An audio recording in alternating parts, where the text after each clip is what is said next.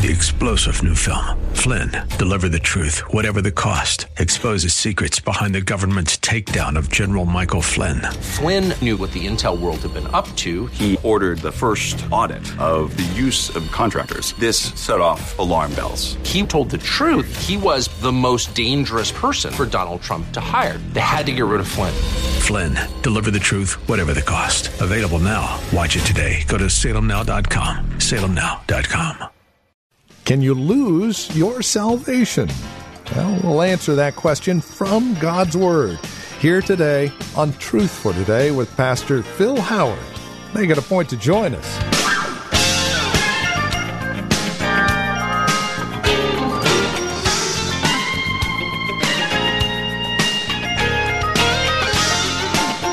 To be sure, it is a challenge. It's been a question that the church has grappled with for centuries. But really, at the end of the day, Scripture is quite clear on the issue.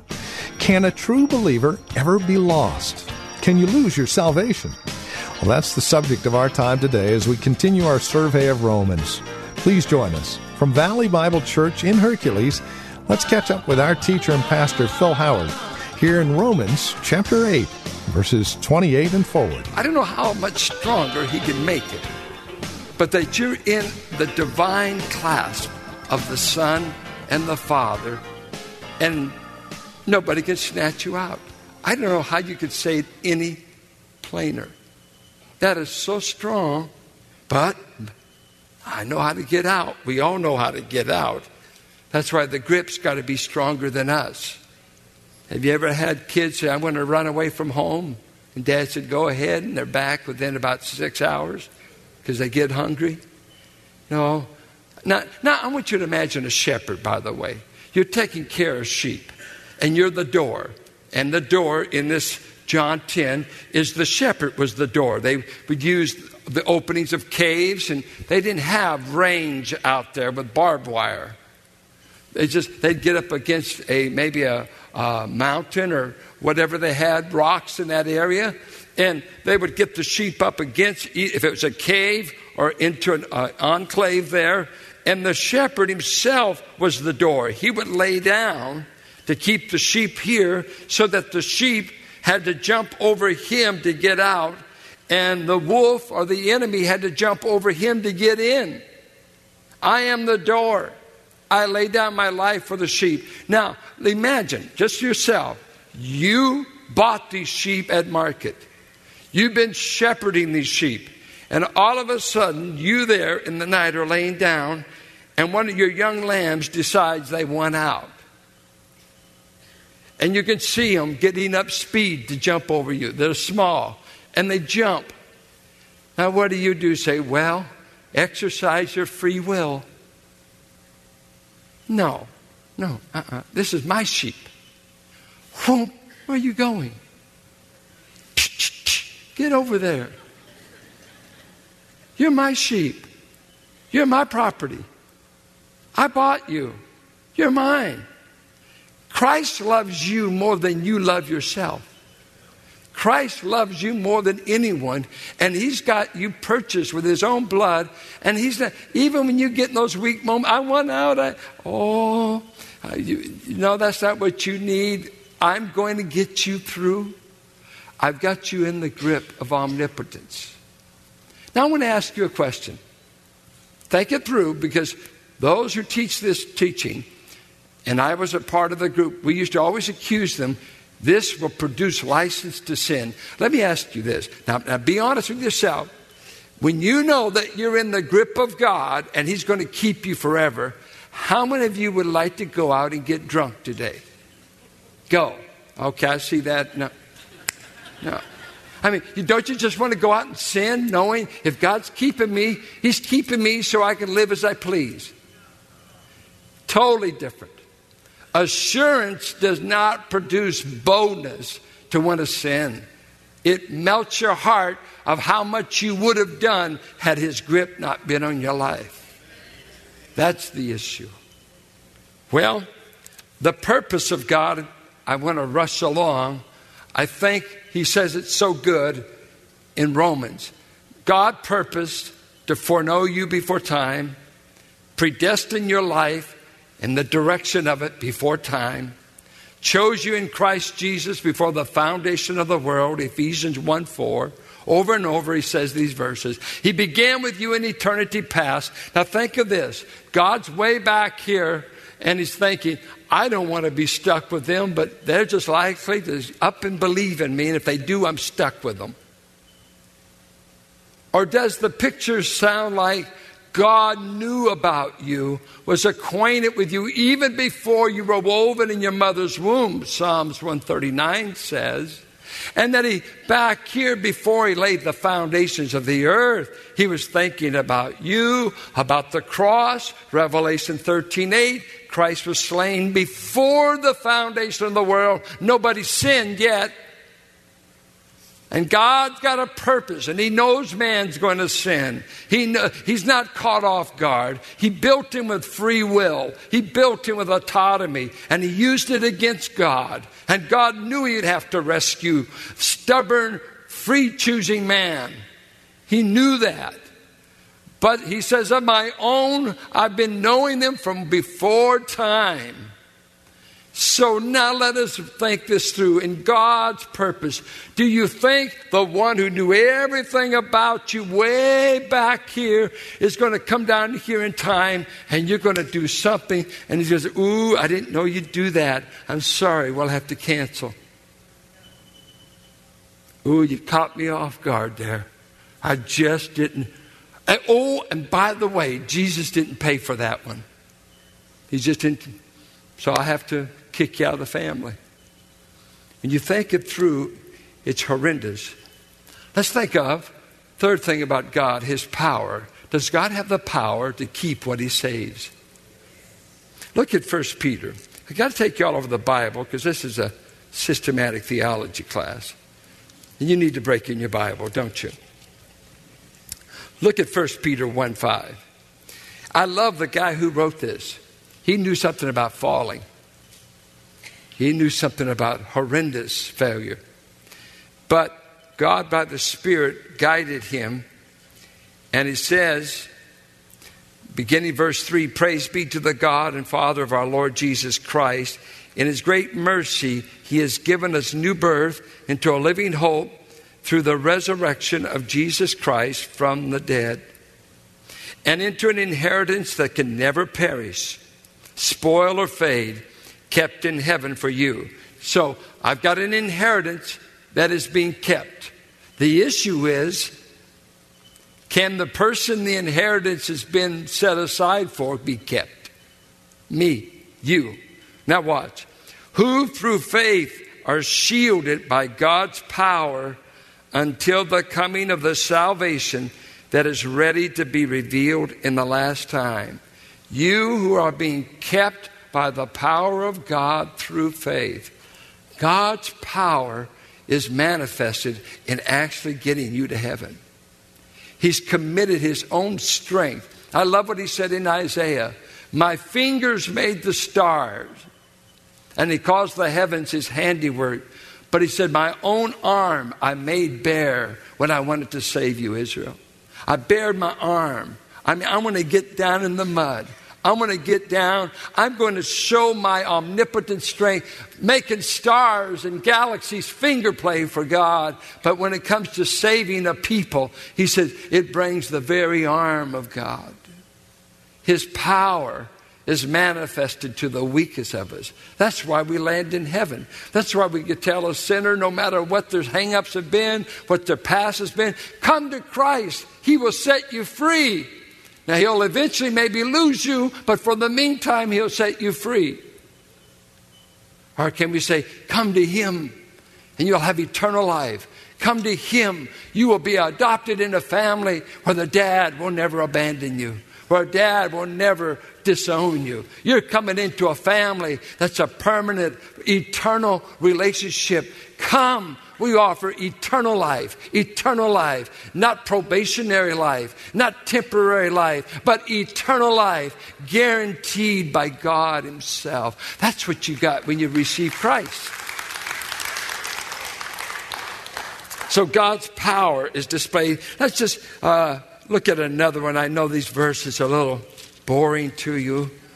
Look at uh, Philippians 1 6. This was McGee's life's verse. I've got it in one of my Bibles that he signed. Uh, 1 6. Being confident of this, that he who began a good work in you may cease to do it in the future. He who began a good work in you will what? Until when? Completion until the day of Christ Jesus. Will he completely save you? Can he keep you? He who began it. Now that's the issue. Who began the work? If it's God's work in you. Now, if you just got a religious itch and you just belong to some denomination and you're going through the religious routine and you belong to some religious franchise, that's one thing. But if you've been born of the Spirit of God, if you're really God's child, and the Spirit has drawn you to Christ, and the Father has given you to Christ, if you really know God in the forgiveness of your sins and the joy of the Spirit of God, let me tell you, this God said, I will complete what I've begun in you. You can count on it. You can count on it. Great, great promise of His power. Well, let's talk a little bit about the Son. What has the Son done, and what is the Son doing regarding your salvation? Well, I would just focus on two things. Number one, Jesus Christ died for our sins. And he uses in Romans 8 when you're being accused by the accuser, who shall condemn you? Who shall bring any charge against you and succeed? Why can't they succeed? Because you didn't do it? No, I did do it. I don't have to plead my innocence. I plead the payment. I plead the payment for the sin. Christ is God's propitiation lamb, the one who satisfied God's righteous anger against me. And so, Christ, it is Christ who died, Christ who's raised, Christ who's at the right hand of God interceding. You must think it through. If you can do a sin greater than Christ can forgive, your sins are greater than Christ. You don't know what I've done. I've been the worst person in town. Paul said he already had that position. He was the chief of sinners. That place is already taken. The worst has already been saved, according to Paul. Me, I'm the chiefest of sinners. But the death of Christ, oh, how we underestimate how he satisfied the Father regarding the sin of the believer. And this is a common mistake we make. I did it, I think, for years, just out of ignorance. And that is, I never thought his death covered what I might do tomorrow. I knew it covered my past, but I didn't know it would guarantee my future. Do you understand me? That, yeah, I received Christ.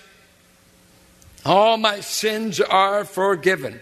I think you all believe that, don't you? If you're gospel people, if you're not, you need the gospel. You need to hear the gospel. So I believe that, but what I was never taught, and it's why when I backslid, I would just drop out of church. For I backslid. After I was first saved, for about seven months, I couldn't give up rock and roll. Isn't that terrible? I couldn't give up dances. I couldn't give it. You can't imagine me being that cool, but at one time I loved that stuff. I got a Fender guitar that I got to learn to play rock and roll like Buddy Holly and all the Carl Perkins. You don't even know them. You're not in touch. These were the 50s when you could understand music. And uh, uh, so that, you know, we, we, are people, you couldn't go to dances, you could so I, so I just backslid over that. And one thing, I never knew I could come back. I, I didn't, uh, I thought, how do I ever get back? I guess I got to go to the altar again. I got to get saved again. Because no one ever showed me that for the sinning believer, I must simply confess that I sin. 1 John 1 9. Uh, I must respond to the grieving of the Spirit and admit my sin. And notice this when you sin, hear me well. When you sin, don't you don't need grace. You need God to be righteous towards you. And 1 John 1 9 goes like this. Hear me well. Here.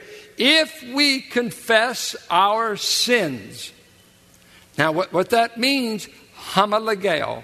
I say, I call my sin what God does. I got to name it. You try that, it's painful. If we confess our sin, He is faithful and, and the word just is righteous. Latin is just, Greek is righteous. He is faithful and righteous. Wait, to forgive us. What do you mean you're faithful and righteous? What's that got to do with it? I am righteous to forgive the sin you committed today because I righteously had it dealt with in the death of my son. And I don't have to re crucify Christ, and I don't have to put you through penance because you can claim the benefits of the cross and they extend to the whole Christian life and everything you'll ever do for the rest of your life. When you confess it, God forgives you because He's righteous, not because He's merciful. Now, he is merciful, but he says in 1 John, I do it because I'm faithful and I'm righteous. I've righteously dealt with your sin. There's no sin that God has not dealt with in the life of the believer. He's already figured out the last sin you're going to do, and He pushed it all the way back to the cross. They're all covered. Now, wait. What do you think? Ooh, you mean I got a hundred out there I still do? See, that's what people think. Oh, you're saying, you're setting up. You, oh, absurd. Absurd. To want to sin against this God is to not know Him. And when the believer sins, he shouts out in his heart, Before you and you only have I sinned. Well, all you did was adultery. All you did was steal. All you did was that. But not when you're a believer. All sin as a believer is against God directly. You feel it for secret sin down here is open scandal up there. There are no secret sins for the believer. They're all public in heaven. God knows exactly what you're doing in the closet. No secret life for the believer. No closet life. No internet life. One life. And God being present in every circumstance, every situation. So that we're not saved to sin. We've been saved to be set free from it. But the payment of Christ is what guarantees that it will not be sin that ever separates me from God. It's been taken care of. And then something that is astounding, and he mentions it in Romans, he's up there interceding for us, and that is the continued prayer ministry of Christ for his own that Christ is interceding for you there. The Holy Spirit is interceding for you down here. Romans 8, 26, 27. He's making intercessions in us for our struggles. And the Son is up there pleading the benefits of his cross work to the Father. I'm sure his prayer ministry. You see, when the high priest came out, he prayed for the people he offered the atonement for. The 12 tribes of Israel wore the breastplate, had the stones there. I represented them at the altar. Now I'm going to intercede for them at the throne. And you don't realize it, but God the Son, He already sees the meditations of your heart. He even knows when you're planning to sin, and He's praying to the Father for you. He said it to Peter Peter, Satan is requested to sift you as wheat, but I'm going to pray for you. And when you've been turned around from your fall, I want you to come back and strengthen the brethren. And he did. He fell miserably, but he was turned around and he met the Savior in John 21. And three times Christ asked him, I want to know, Peter, before I go back to heaven permanently, do you love me? I've been praying for you. I want to ask a question Do you love me? Peter obviously passed the test because Jesus picked him to preach the first sermon of the church era in Acts 2. It was Peter who got to preach, the great failure, the great sinner. You see, God's not through with you no matter how much sin you've done. God's not through with you no matter where you've been. The atonement has covered it. And Christ is praying. And guess what? He's not only there as an intercessor, he's there as an advocate. And the word is beautiful. One called alongside of to give us aid. He's advocating for you in the midst of your sin. I write these things to your little children that you not even sin once. But when you do sin, when you're sinning, in the middle of it, not after, not before, in the middle of your sin, in the middle of that atrocious rebellion, I will be advocating to the Father, please be satisfied with my death for this rebellious child of mine. Don't cancel birth certificates. Forgive them for my sake. That's why you stay saved. Not that you don't sin, not that you don't have times of lapses and rebellion. It's the prayer ministry of Christ. We'll pick up next week in the work of the Spirit, and I'm going to try to look at what He does in regeneration. That does He really change anything inside? The biggest problem in the professing church today is it's full of professors, and sometimes we don't know who the possessors are versus the professors. Because Jesus said, some seed sprouts up quickly and with joy receives the word of God. And we say, they're saved, they're born again. But he said, when trials come, they wilt. Not, not saved. Only one of the soils in Mark 4 really knew God, the one who bore fruit, bore fruit. So there's all kinds of religious profession. You know what?